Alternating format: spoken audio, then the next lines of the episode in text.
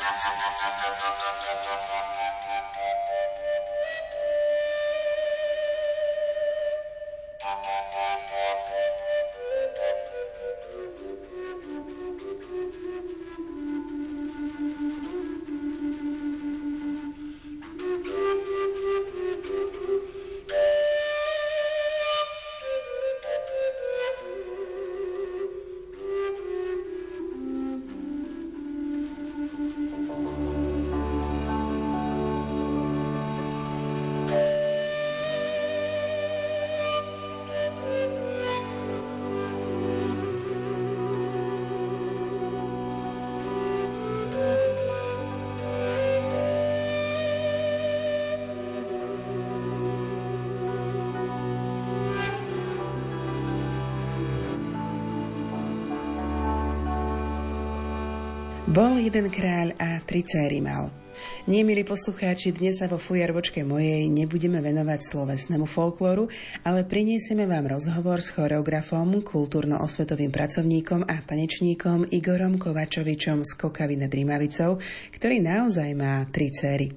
Na relácii technicky spolupracoval Marek Rimovci a od mikrofónu vás pozdravuje moderátorka Mária Trstenská-Trubíniová. V tej kokave pláci.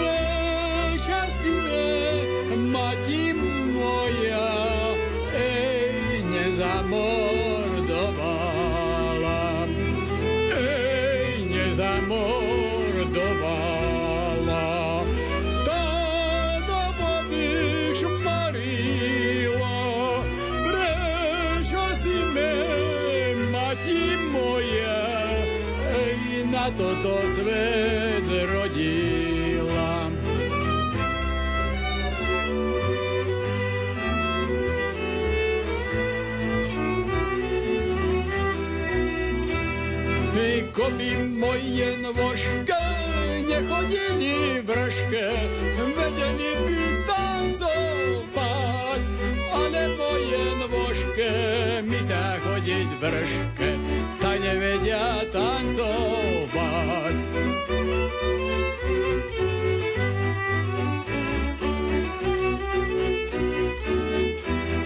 Hej, koby moje rúške nerúbali buške, vedeli by kajdovať, ale moje rúške mi zarúbať buške, tak nevedia gajdovať.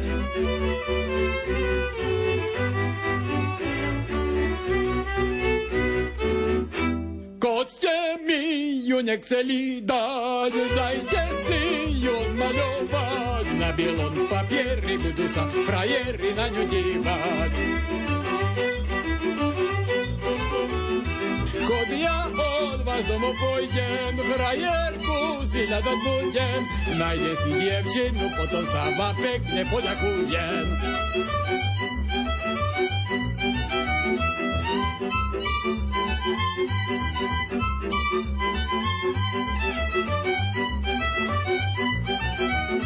Nájde si dievčinu, potom sa vám pekne poďakujem. Igor Kovačovič, narodený 24. apríla 1938, Kokave nad Rímavicou. To je v podstate všetko v učiteľskej rodine. Obidva rodičia boli učitelia. Učili v Kokave v rodnej obci vyše 40 rokov. Mama prvú ľudovú, čiže a štyri generácie mojich rodákov prešli jej rukami.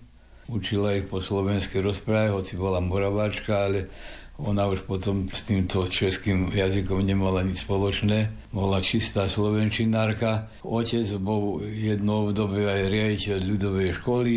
Potom boli také zložité obdobia v živote ako v každom.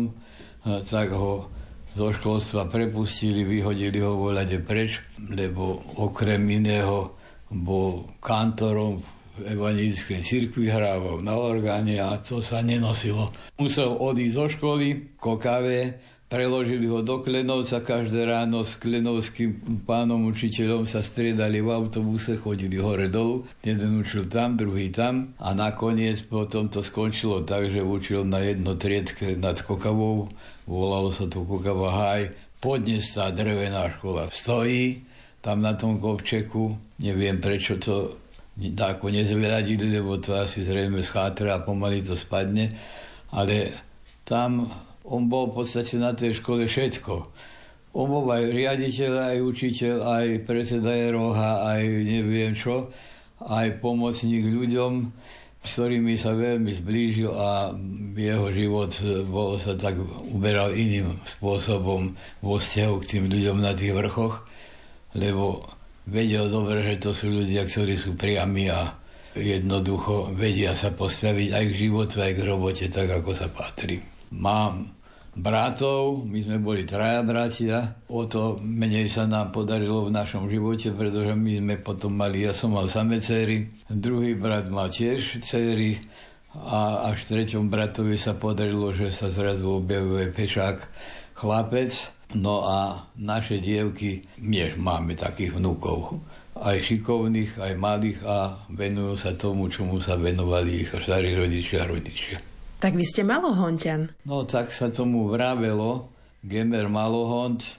To bola taká zaujímavá oblasť Gemera a nepatrilo to ani do Gemera, ani do Hontu, lebo tá kultúra mala veľmi blízko k inej kultúre, ktorá bola nad nimi k podpoľaniu. To hlavne ľudová kultúra tohoto kraja bola toto, skoro totožná, lebo na tých vrchoch nad Kokavou a Klenovcom a dolu smerom na Márinec sa pristahovali veľa ľudí z Podpolania. Tam bolo veľa detí na Podpolaní, pôda sa nedala už deliť, no tak kupovali majetky dolu na juhu Slovenska, no a väčšina z nich do týchto ďahov, ako sa vravelo.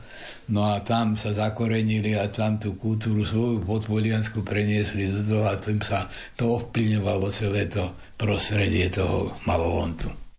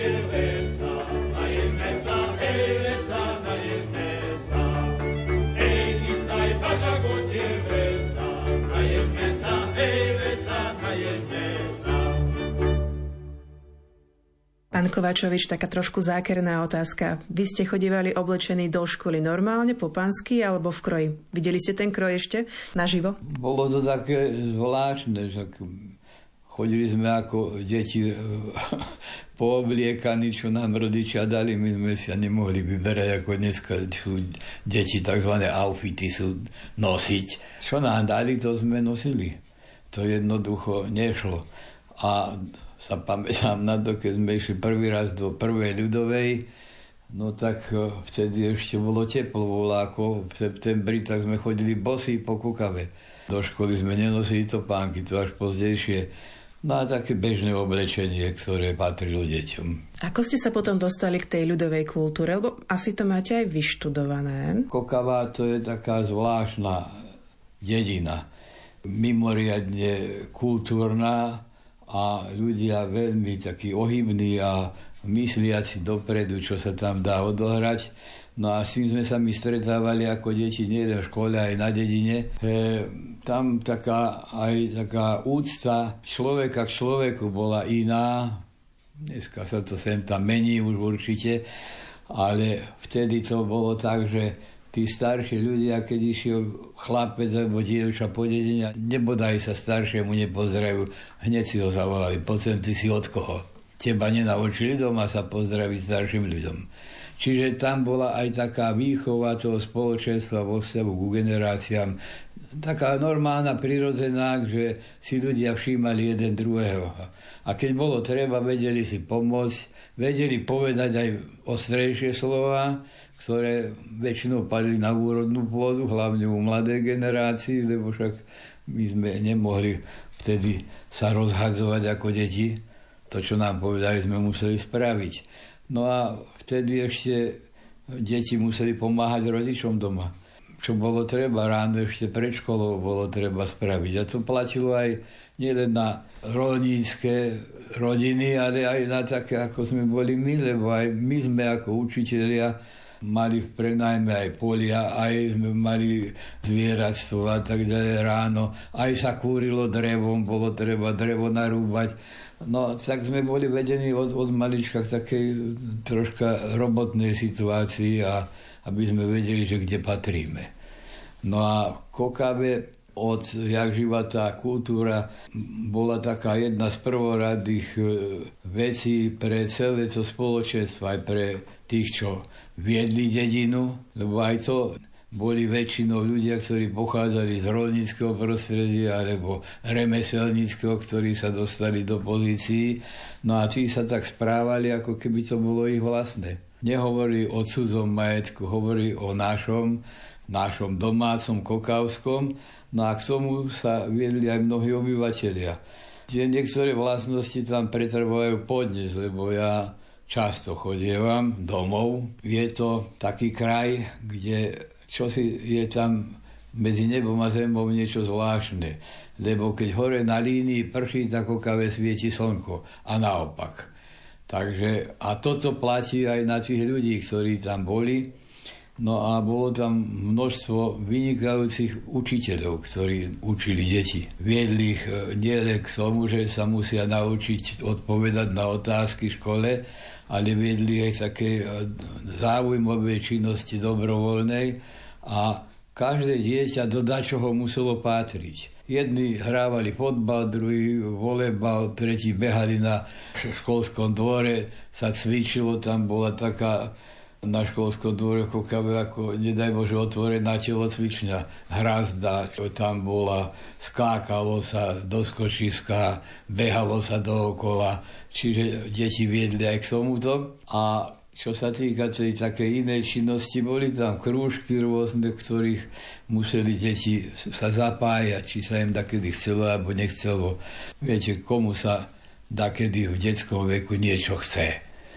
Ani mne sa nechcelo lebo sme, aj my sme protestovali, že musíme tam chodiť a neviem tam chodiť, no ale Jednoducho tá tradícia tam bola taká, že folklórne hnutie od prvú počiatku tiež dirigovali učitelia, riaditeľ školy, Meštianskej, Štefan Bobro, učiteľ Pavol Zajac, ich manželky a ďalší aj osvetoví pracovníci, ktorí tam boli.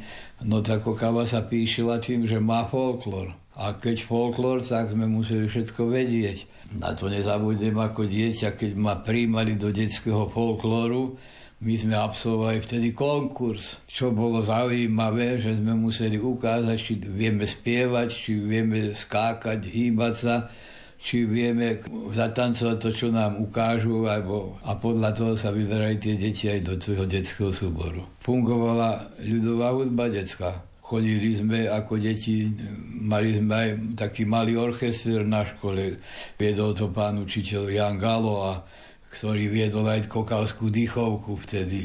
Čiže my sme všade lietali, kde sa v podstate dalo, čo musí názrieť a čo nás tak dáko potom usmerňovať tým životom, že k čomu sme inklinovali alebo nie. Stade vznikli mnohí ľudia, ktorí odišli do sveta, Kokavcov je veľa po Bratislave, majú tam také zvláštne zaujímavé združenie, teraz sa tomu vraví tretí sektor, no ale to fungovalo v Bratislave už dávno, volalo sa to Kolešňa podľa toho, ako sa lázy nad Kokavou nazývali, ktorí mali dedinčania svoje letné sídla, kde sa dorábal chleba, kde chodili zbierať ovocie a tak a starali sa o svoje generácie, o svoj státok ktorý tam bol a jednoducho naučíme sa podľa tých starých byť počúvni, byť pracovití, veľa sa nepýtať, ale urobiť to, čo sa povedalo, čo je treba, aby sme pochopili, že život nestojí len na tom, že sa zabávame.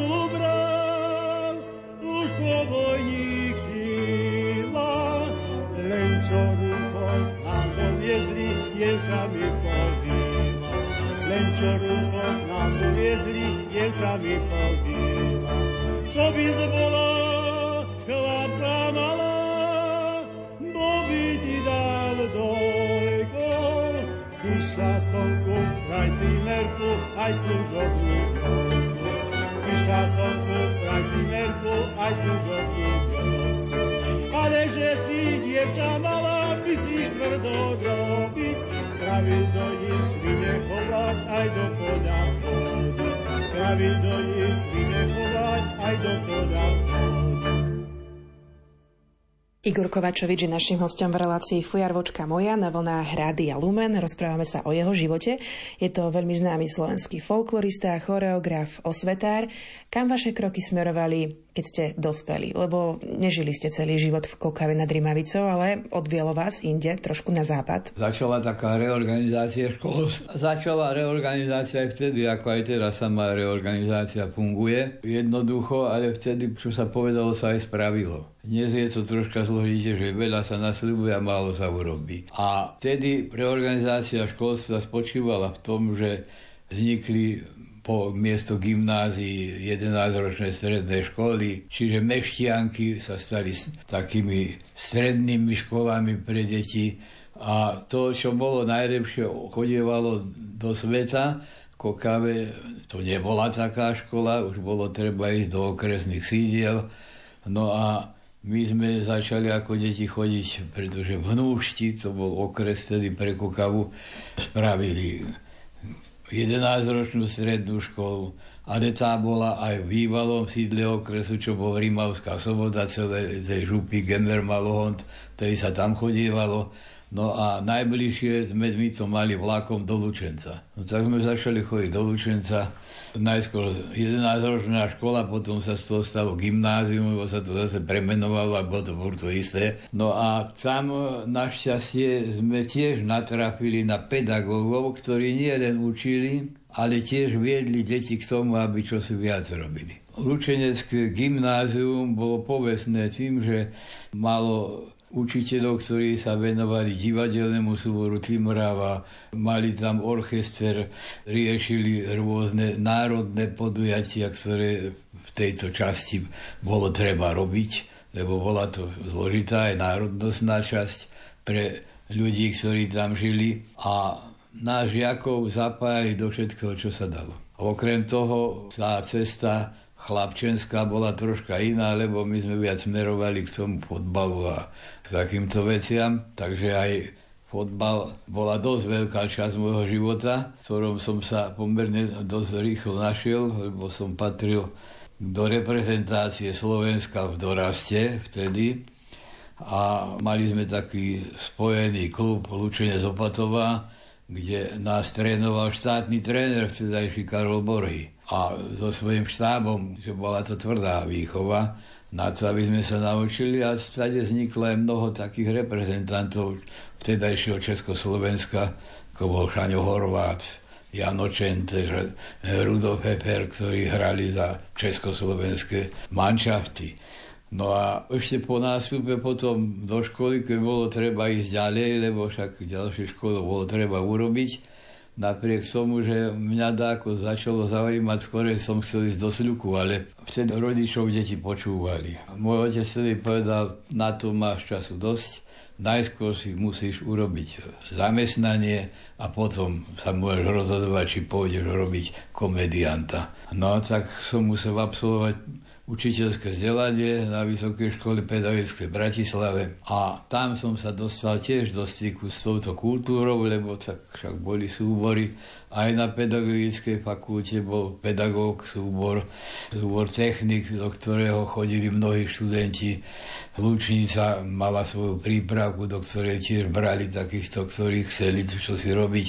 No a potom to tak poznačilo celú tú kultúrnosť každého jednoho toho študenta a ja som na základe jednej exkurzie po Slovensku, že hoci som nebol, nepatril na katedru hudobnej výchovy, ale schodil som na diepis, zemepis, má pán doktor Lenk, ktorý pochádzal zo Zeleného a Kokave chodil do Meštianky, on nás učil a ten ma zobral na túto exkurziu ako študenta, ktorý sa hýba v tom súbore vysokoškolskom a za tú cestu, ktorá trvala asi tri týždne po Slovensku sme chodili, to obrovská exkurzia bola, tých študentov a pochodili sme skoro všetky oblasti folklórne po Slovensku a ten ma tak spracoval a povedal, podbal, vieš, tam si zlomíš nohu a z teba nič nebude. Tomuto sa ti radšej venuj, lebo tak ťa to viedli aj v Kokave. No a ten ma napravil na túto folklórnu cestu čomu som sa potom začal natvrdo venovať a tam skončil som pri tomto.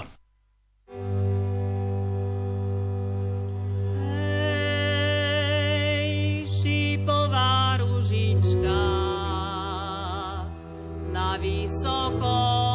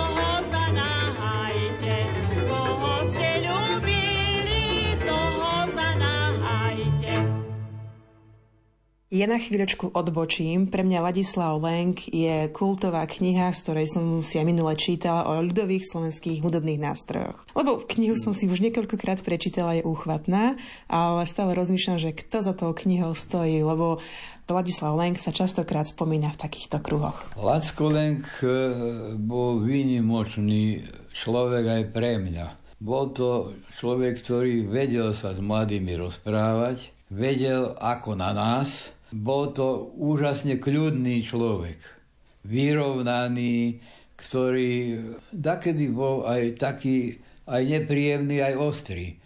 Ale nikdy tým vyjadrením, ktoré povedal, neurazil nikoho. Len povedal to tak, že ten človek, keď si to vypočul, to je jedno v akom veku, musel sa zamyslieť, že prečo to tento pán doktor povedal.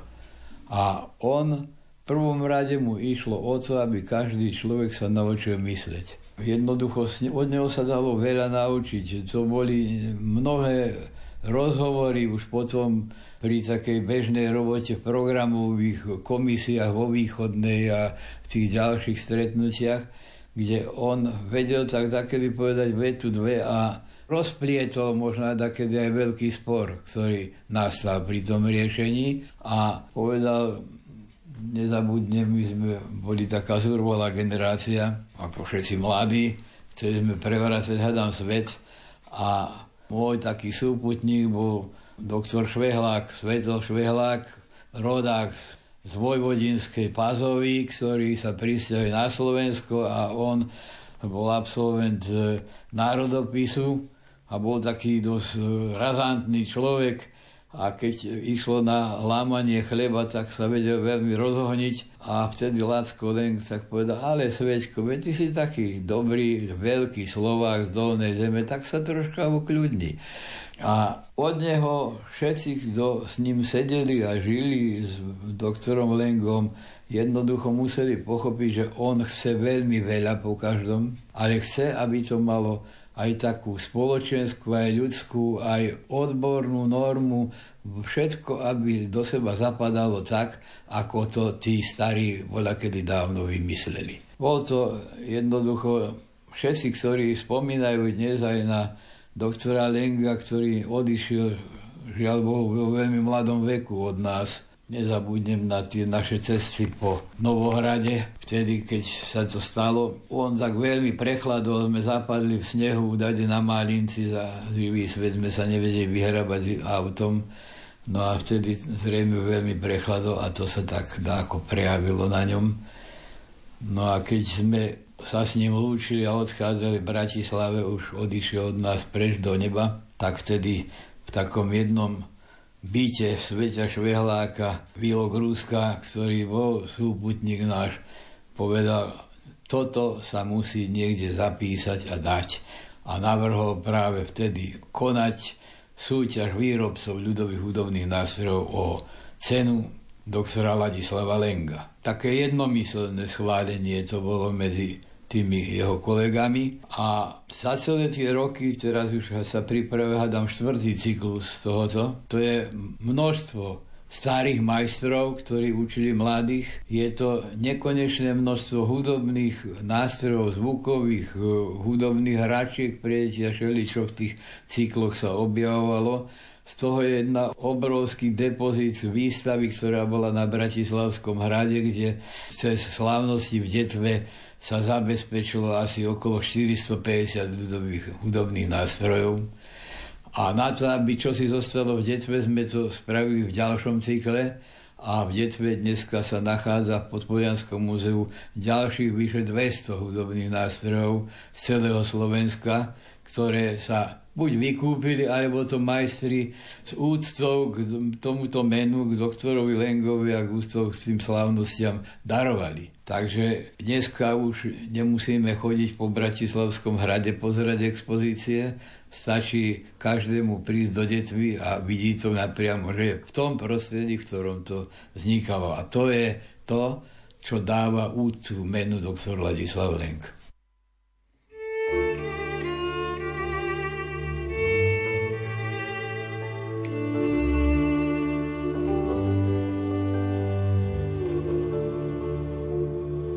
陌生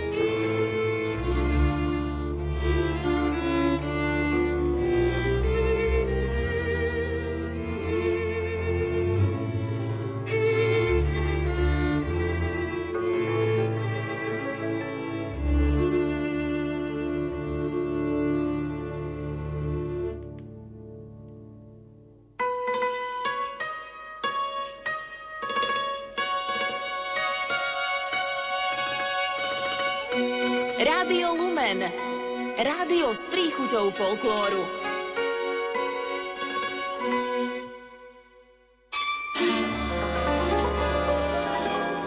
Ej,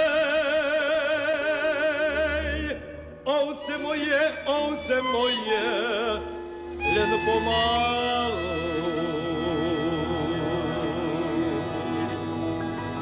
Ej, nekonajte veľmi moju starú hlavu.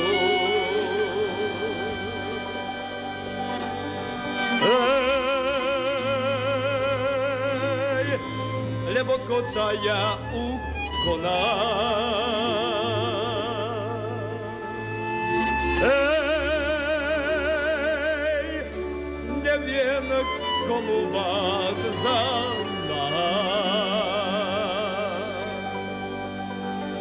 Ej,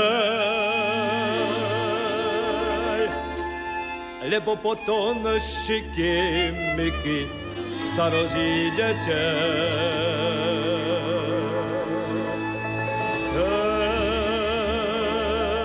Ej, akože mňa ovce moje zabudne.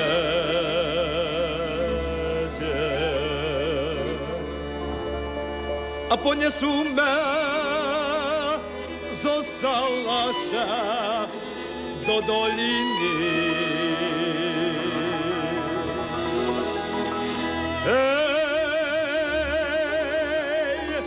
plakať budú za mnou grúne aj si holiny.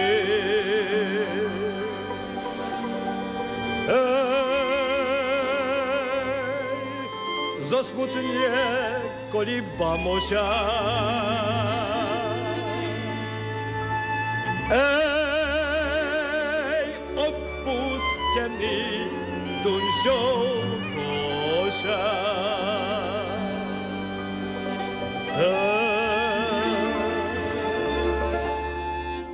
Sedemdesát, sedemdesát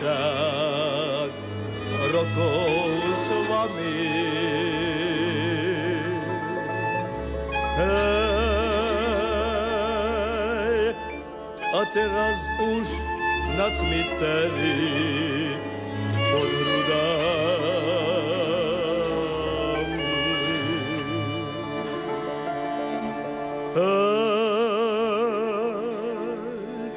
Sedemdesát, sedemdesát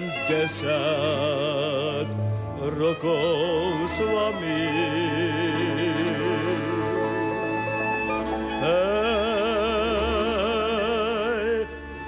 a teraz už na cmiteri pod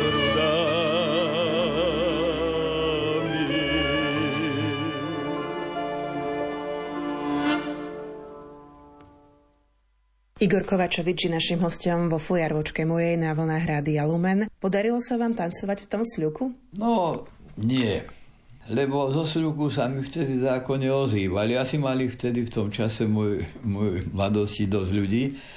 A pozdejšie sme spolu žili veľmi pevne a dlho. To boli také iné vzájomné vzťahy. No a ja som sa prihlásil vtedy na súťaž tanečníkov do východnej v 1958 roku.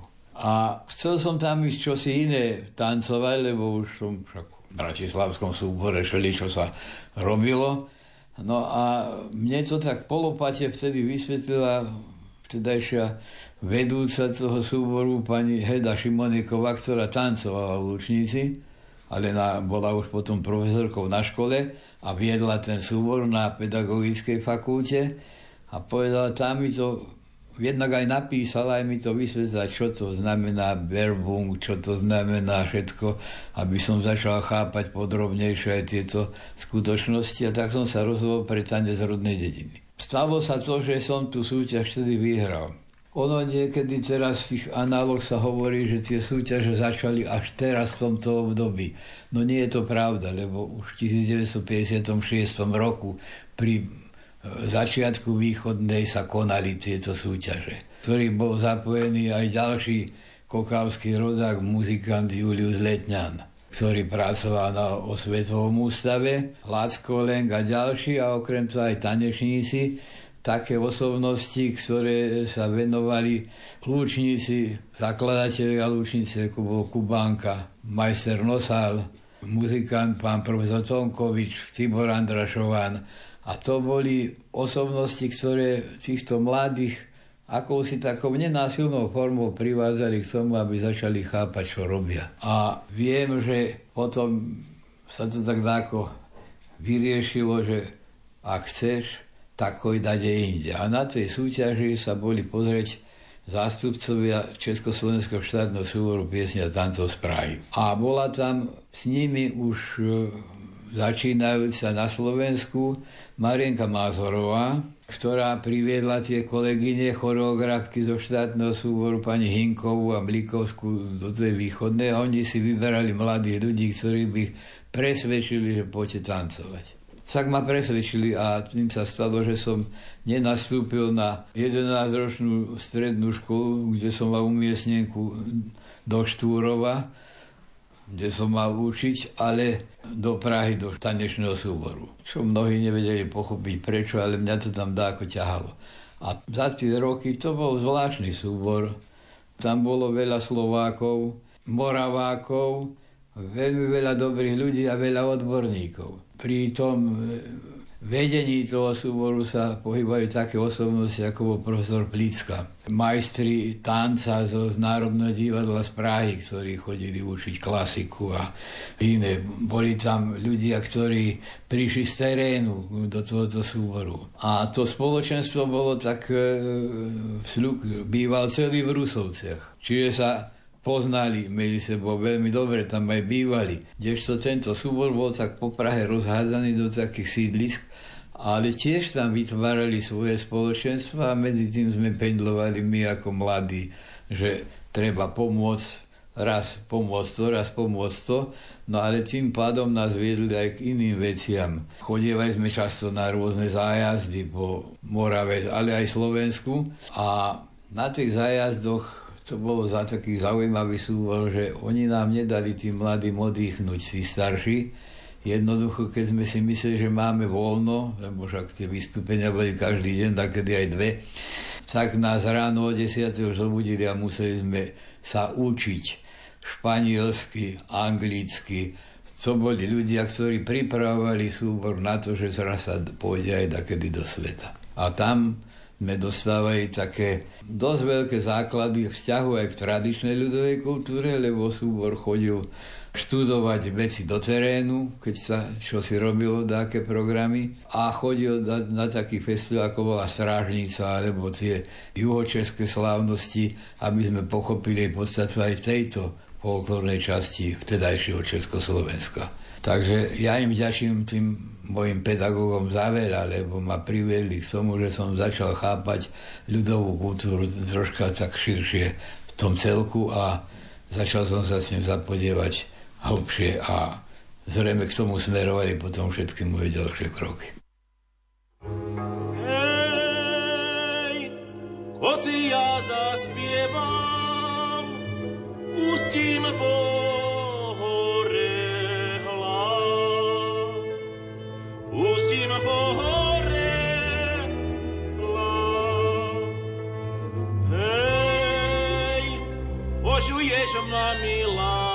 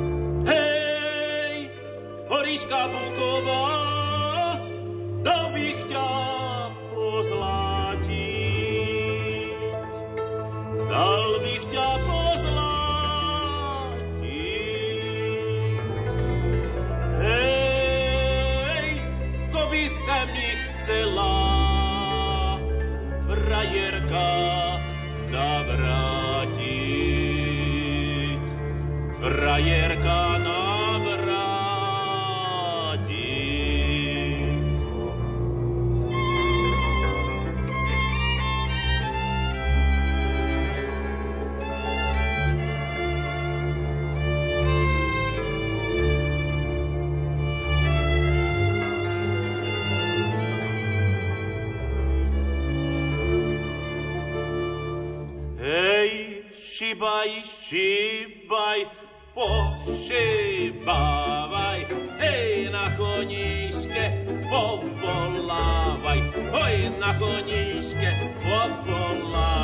Hej na koníške, všetky je štyri, hej nach sa konien, cesta šíri, hej nach sa konien, cesta šíri, hej keri furman dobre vozi, hej netreba mu kolo maži, hej netreba mu kolo maži, hej kolo maži, ani písia, hej len dobrý ho pohonísia, hej len dobrý ho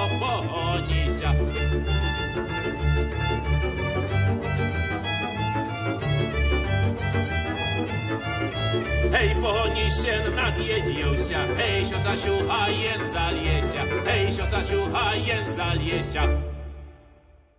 Pán Kovačovič, keď niekto hodí vaše meno do internetu, tak vyhodí, že ste osvetár. Ako to?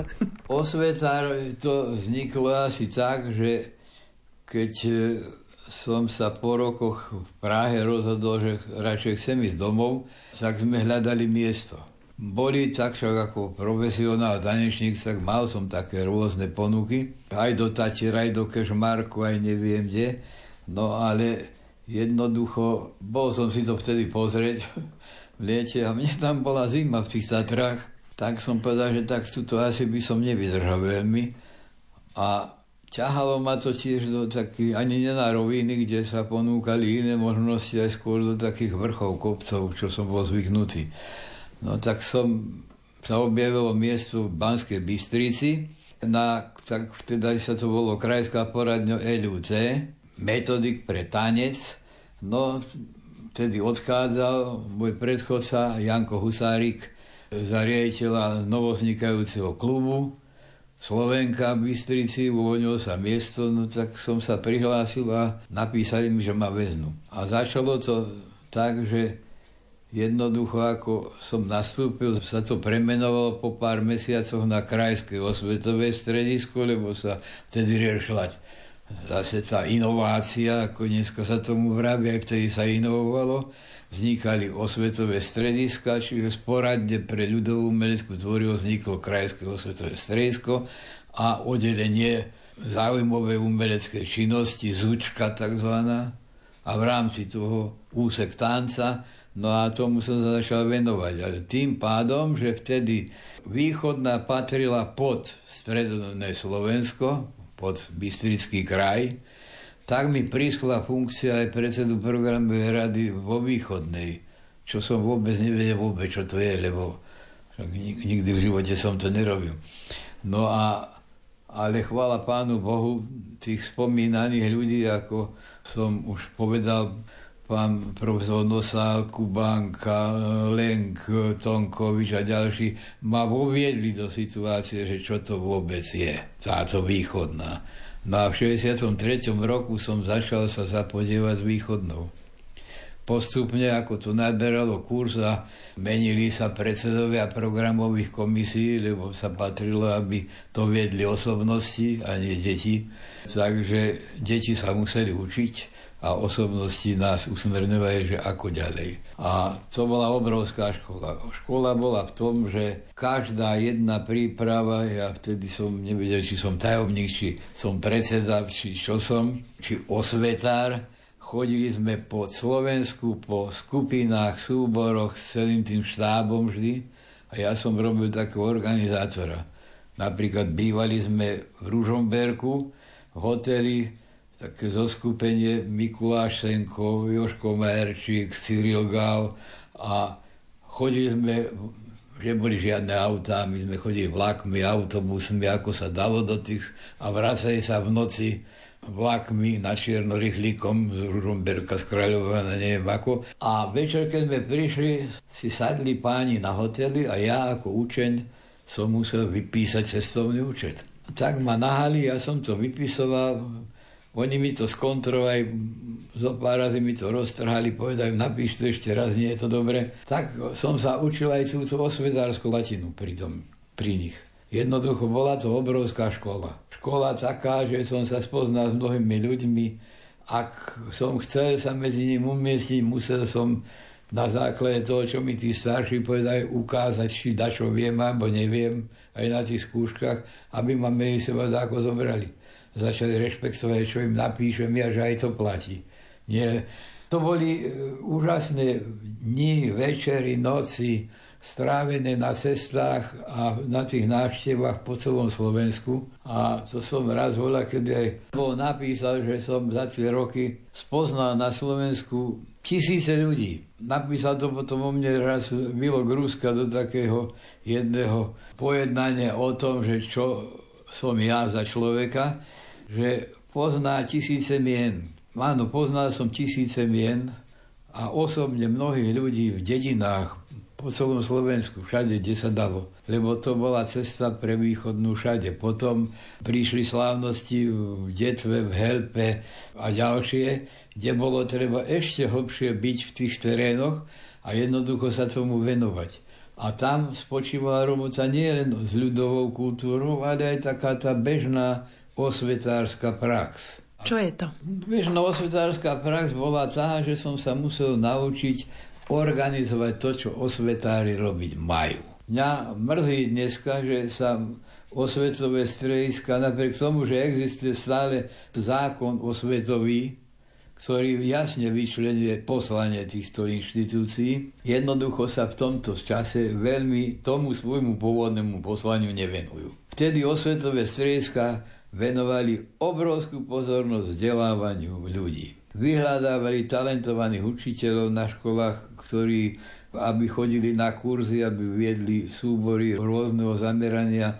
Boli to kurzy divadelných režisérov, dirigentov, speváckých zborov, výtvarných takých e, krúžkov, choreografov, zbormajstrov a tak ďalej. A to fungovalo na celom území Slovenska vtedy a tí najlepší postupovali z tých okresných krajských vzdelávacích kurzov a školení do celoslovenských, tedy lebo štát bolo Československo, do tých celoslovenských školení, kde získavali aj oprávnenie po skončení tohoto také odborné oprávnenie toho, že sa venujú určitému druhu záujmovej činnosti. A neboli to len umelecké činnosti, boli to aj mimo umelecké činnosti dotýkajúce sa iných kurzov, in, iných vzdelávacích aktivít. No a jednoducho z toho sa to ako tak vyprofilo v tom, že ste osvetári. My sme si to považovali za poctu, lebo byť osvetárom nebolo to jednoduché, tam bolo treba veľa obetovať veľa času voľného, veľa pobytu v teréne, veľa pomoci, či, čím sa dalo, keď sa uhlásili aj telefonicky, alebo listom ľudia z terénu, bolo treba ísť, pomôcť. No a jednoducho bola to tvrdá praktická robota a dobrá škola.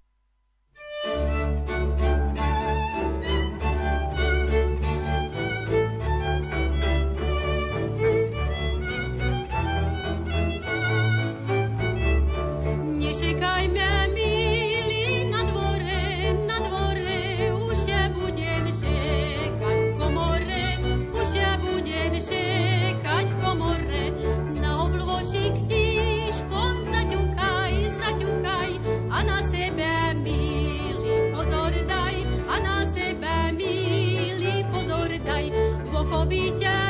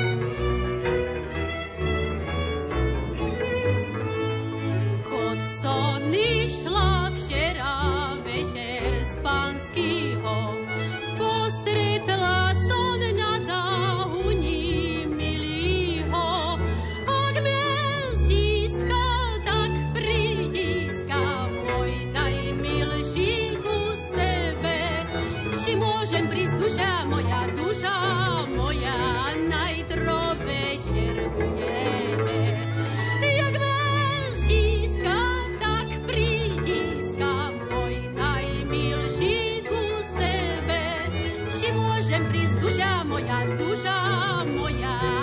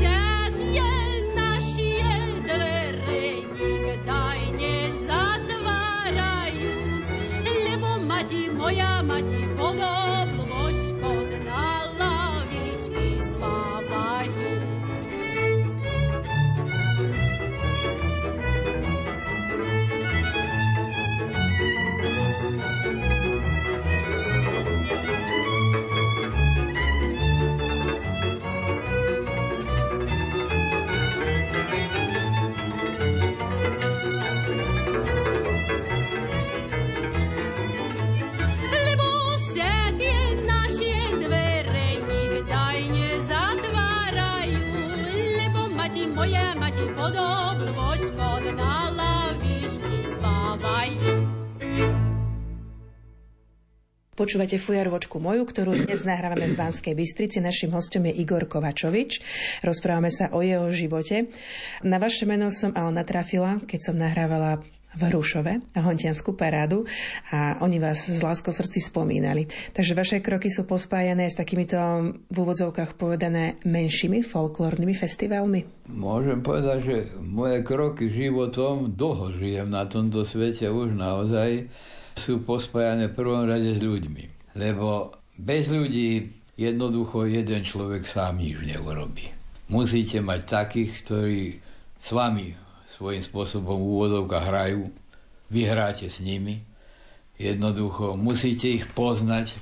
Musíte ich poznať nie len z toho, že sú takí úradníci alebo neviem, metodici, ale musíte ich poznať z prostredia, v ktorom žijú. Treba pochopiť to, ako sa na tej dedine alebo možno takedy v tých prímeských častiach mestách žije. Kto to je, čomu sa venujú, aké sú ich rodiny, aké je ich dávno, dlhodobé, možno aj historické pozadie, prečo k tomu dospeli, čo odozdávajú tým druhým ľuďom. A jednoducho, ak toto človek pochopí, môže sa hýbať. Vtedy môžete tam prísť, vtedy vás príjmu, vtedy vám koľko razy povedia aj to, čo nikomu doma ani v rodine nepovedia, lebo sa stanete takedy ako tzv. butlevou verbou mnohých aj problémov, a pomôžete takedy možno vetou dve, alebo možno aj takým iným rozmýšľaním aj vyriešiť veľa vecí. A začnú vás brať ako svojho človeka. A to vyžaduje obrovsky veľa času, vyžaduje to veľkú pokoru a skromnosť vo vzťahu každému človeku, lebo každý človek na tomto svete je sám sebou jedinečný. A treba uvažovať v tom, že každý človek má právo na to mať svoj názor a ten názor mu nemôžete brať. Môžete sa mu pokúsiť hovoriť svoj názor, ale ten jeho mu nikdy nemôžete zobrať, lebo on je rodinne vychovaný školou, učiteľmi, dedinou, spolužiakmi, rovesníkmi k tomu, aby bol taký, aký je. A pokiaľ ho nezoberiete takého, aký je, nemá sa on s vami o čom rozprávať. A potom, keď začnete chápať, že čo sú to za ľudia, zistíte, že to je fantastické spoločenstvo. Aj keď majú problémy ako každý druhý. V každej dedine sú. A na slovenskej dedinách dvakrát. Tam to vždy bolo také aj ostrejšie takedy. Ale jednoducho, ak s nimi začnete žiť, stávate sa ich súčasťou a ja som nadobudol za tie roky po tých našich, dneska sa tomu moderne vraví, regiónoch, také rodinné kamarátstva, priateľstva. V každej tej časti alebo v každej dedine sme nachádzali spoločnú reč jednak s generačnými vrstovníkmi, ale často s tými staršími, ktorých sme potrebovali počúvať. Raz som to niekomu aj vysvetloval, že som pri čítaní knižky Život potatranského važca ktorý napísal pán spisovateľ Risula a ten ma učil v Lučenci na gymnáziu deskriptívu. Bol to zvláštny človek, ale veľmi múdry. A ten tam napísal, že vtedy je dobré medzi ľuďmi v rodine, keď spolu sedia starí s mladými. A keď starí rozprávajú, mladí by mali počúvať. aby sa poučili, čo treba. A keď sa mladí rozhovoria, lebo tých nápadov je tam oveľa viac, ako tí, čo majú tie skúsenosti, treba ich dobre počúvať, čo rozprávajú. Aby sa z tej spoločnej veci potom dalo pohnúť v živote ďalej. Že vtedy je to dobre. On povedal, no dobre, ale nie vždy sa to podarí. Nie vždy, ale každá snaha stojí za to, aby sa pokus urobil. To vám prinesie jednak také priateľstva medzi ľuďmi, to vám prinesie možnosť, že kedykoľvek do tej dediny, do toho Hrušova, do Hriňovej, do Kriváňa, neviem kde, e, na Sliače Liptovské, alebo do Zamutova, alebo tamto hore na Mijavské kopanice ísť a stretnúť sa s tými, z ktorých máte k ním úctu, viete si ich vážiť a oni to pochopia, že si ich nevážite len preto, že ste prišli. Nám sa stávali také zaujímavé veci, že prišli do dediny a vystrojená obecná rada čakala na pánov z Bratislavy. A my sme prišli obyčajným autobusovým spojom s pánom Gruskom, taký chlapčiska vtedy, a oni z hrôzou zistili, že čakajú pánov z Bratislavy a títo prišli takí chlapi s autobusom a chcú po nich niečo. Ale po rozhovore, po dlhšom chápaní a vysvetlení pochopili, že k ním prišli asi celkom dobrí ľudia, s ktorými sa dá ďalej žiť. Neprišli páni, prišli ľudia, ktorí sa stali jednými z nich. A to bola podstata celej tej roboty osvetárskej, potom tej folklórnej alebo širšom ponímaní kultúrnej. Jednoducho tak sme vychovávali aj svojich ďalších kolegov, pokiaľ som už potom bol starší a dostal som sa do takej pozície ako šéfa, jednoducho pri tých vzdelávaniach tých svojich kolegov sme postupovali týmto istým spôsobom, ktoré nám do nás vniesli títo ľudia, ako bol doktor Lenk a ďalší.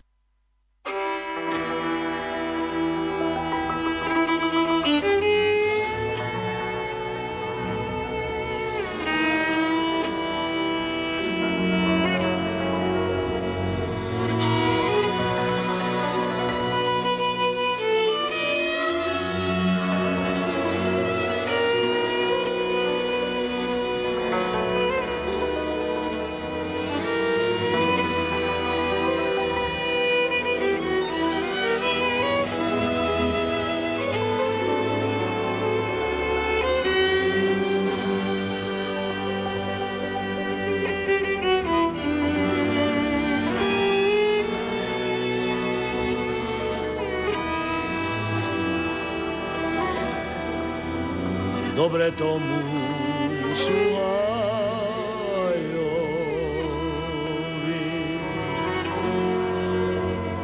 Som ako žiar v sírom poli, eccoli bosku, kraj pusini.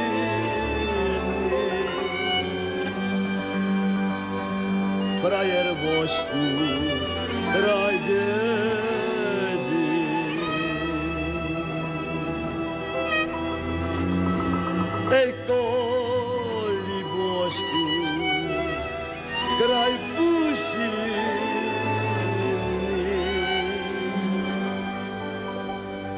frajer vosku kraj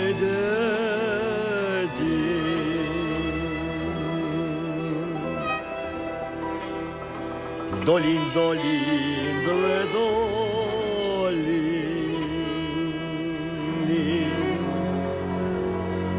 Kraj siedziewся od maliny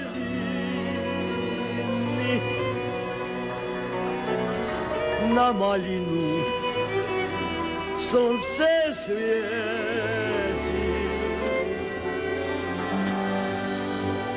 a na dievča krása letí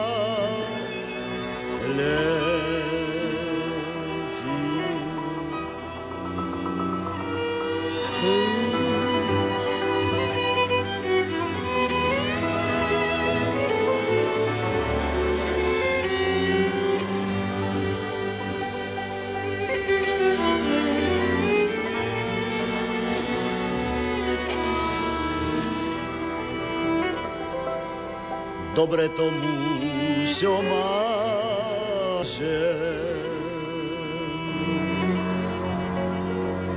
Nepodpiera cudziu stenu,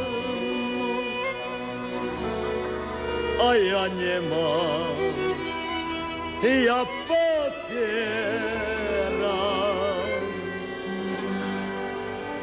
Po cudzích sa ponevieram.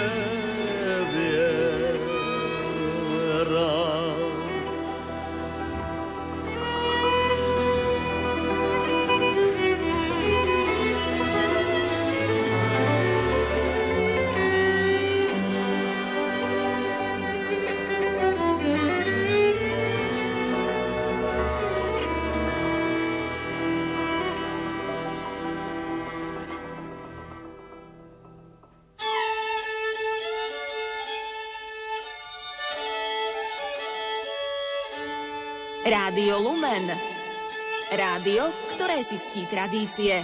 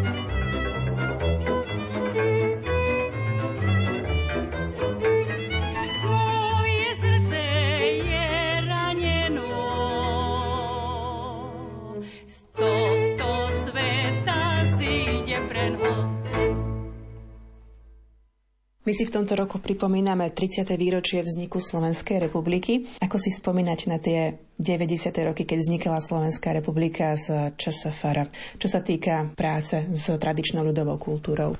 Zamýšľať sa nad takýmto zložitým dátumom, kedy vznikol samostatný slovenský štát po druhý raz v histórii. O tom prvom sa všeličo rozpráva, ale mali by o tom povedať tí, ktorí v ňom žili. Že čo to bolo a možná, že tie historické pramene by mali pozrieť s takým určitým odstupom a hovoriť o tom, že čo to vôbec bolo. My sme prežili spoločný štát, však s bratmi Čechmi. A nie sa nám všetko páčilo, aj nastupujúcej generácii, čo sa odohrávalo. A chceli sme byť takedy aj podľa toho, čo sme vedeli, lebo my, ja som študoval históriu, takže my sme sa dostávali aj k iným prameňom, nie len k tým oficiálnym. A z tých kvázi neoficiálnych historických prameňov sme sa všeličo mohli dočítať. A to tak poznačilo aj to naše historické vedomie, že čo to vôbec bolo za spoločenstvo, ako sme k tomu prišli, práve v tomto čase je asi 105 rokov alebo koľko od vzniku Československej spoločnej republiky, ktorému všeličo predchádzalo tomu vzniku. Predchádzali mu dohody, ktoré uzavreli Slováci v Amerike, s Čechmi v Amerike pod egidou profesora Masaryka, Klivánskú zmluvu, Pittsburghskú zmluvu a ďalšie. Predchádzali tomu Martinské memoranda našich národovcov, ktorí roky už predtým sa snažili o dáku svojbytnosť tohoto národa, ktorí nebol súčasťou nejakej vetvy niekoho, bol to samostatný národ. Slováci so svojou kultúrou, so svojím jazykom, ktoré presadali štúrovci a to sme tak trošku inak chápali v týchto súvislostiach aj pred tými 30 rokmi. Viem, že nebolo to jednoduché pre tých, ktorí to delili. Že tí ľudia museli veľmi dobre sa zamyslieť nad svojou historickou úlohou, tedajší predstavitelia, čo idú urobiť že či to má zmysel, či to, k čomu to bude smerovať, ako sa to smeruje, ale ja si myslím, že nakoniec to rozhodnutie bolo správne, pretože jedni aj druhí pochopili svoju úlohu v dejinách svojho národa a začali sa oveľa poctivejšie venovať svojej národnej histórii, svojej kultúre, svojmu budúcemu možno smerovaniu, ktoré nie je jednoduché. Dneska je ten svet oveľa zložitejší, ako bol takedy v minulosti, keď štúrovci bojovali za práva slovenského národa. Vtedy boli prenasledení iným režimom. Dneska sú ľudia prenasledení širším postupom celosvetového spoločenstva, aby pochopili, že musia tiež sa držať v jednej línii s čím si. Ale nikdy neslobodnú národu brať tú jeho vlastnosť byť sám sebou. Pretože každý národ na tomto svete má svoju históriu, má svoju kultúru, ktorú si musí presadzovať a vážiť, musí ju učiť generácie, ktoré prídu, aby nezabudli na to, čo boli ich prastarí rodičia, k čomu im viedli svoje deti, k čomu viedli starí rodičia a k čomu by mali viesť dnešní rodičia svoje deti. Ono je to takedy možno nadnesené, že učiť hrdosti na vlastné. Viete, ale my sme zažili všeličo v tom živote, však za tie roky. Nikde sme neodišli a furt sme boli v takom inom štátnom zriadení. A vždy nás usmer, že to je to práve. No práve môže byť jedine to, čo je vlastné. A to, čo je vlastné, si treba obrovsky opatrovať a chrániť, lebo ten svet sa hýbe a bude sa hýbať. To je taký pohyb ľudstva.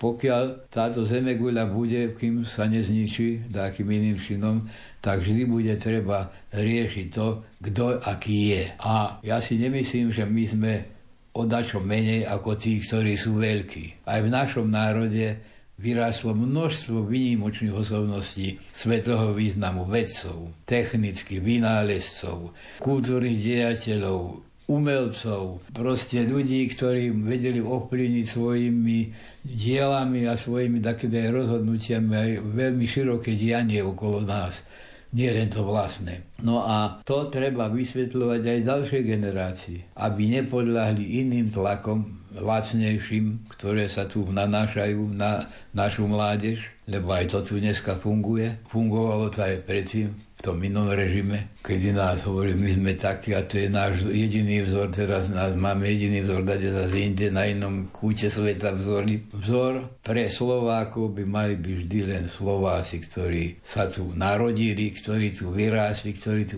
žili životy, odovzdali zo seba všetko to, čo vedeli tých ďalších generáciám a to je tá podstata preto, aby Slováci aj v ďalších rokoch mali možnosť byť svojbytný národ, mať samostatný štát a vedieť sa v rámci toho svetového spoločenstva aj samostatne rozhodovať. Iba vtedy si nás budú vážiť aj tí druhí. Ej, mať moja, mať moja, mať moja, na čo si mňa schovala?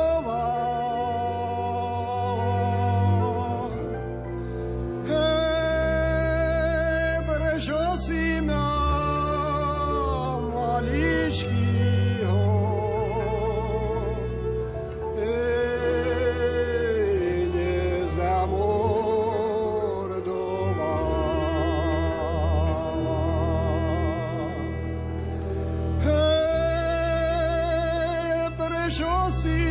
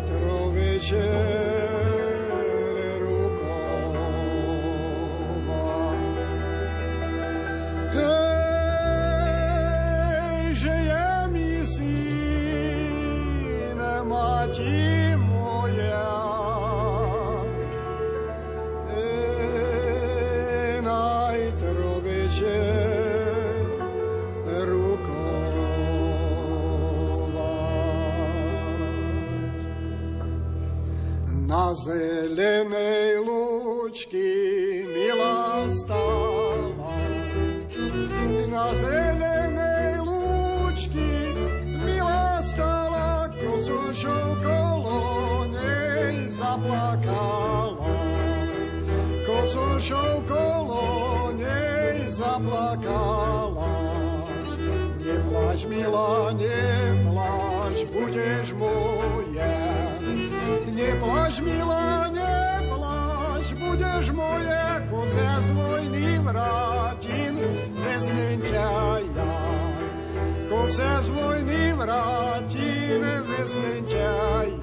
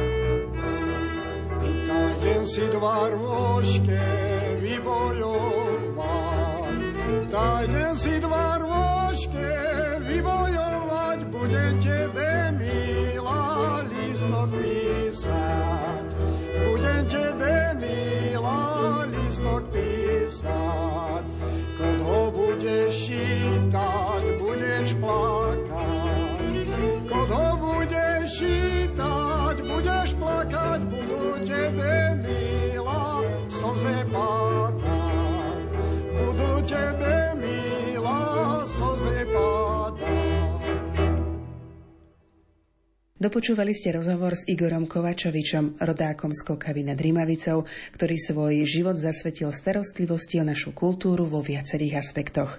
Za vašu pozornosť vám ďakujú technik Marek Rimovci a moderátorka Mária Trstenská Trubíniová.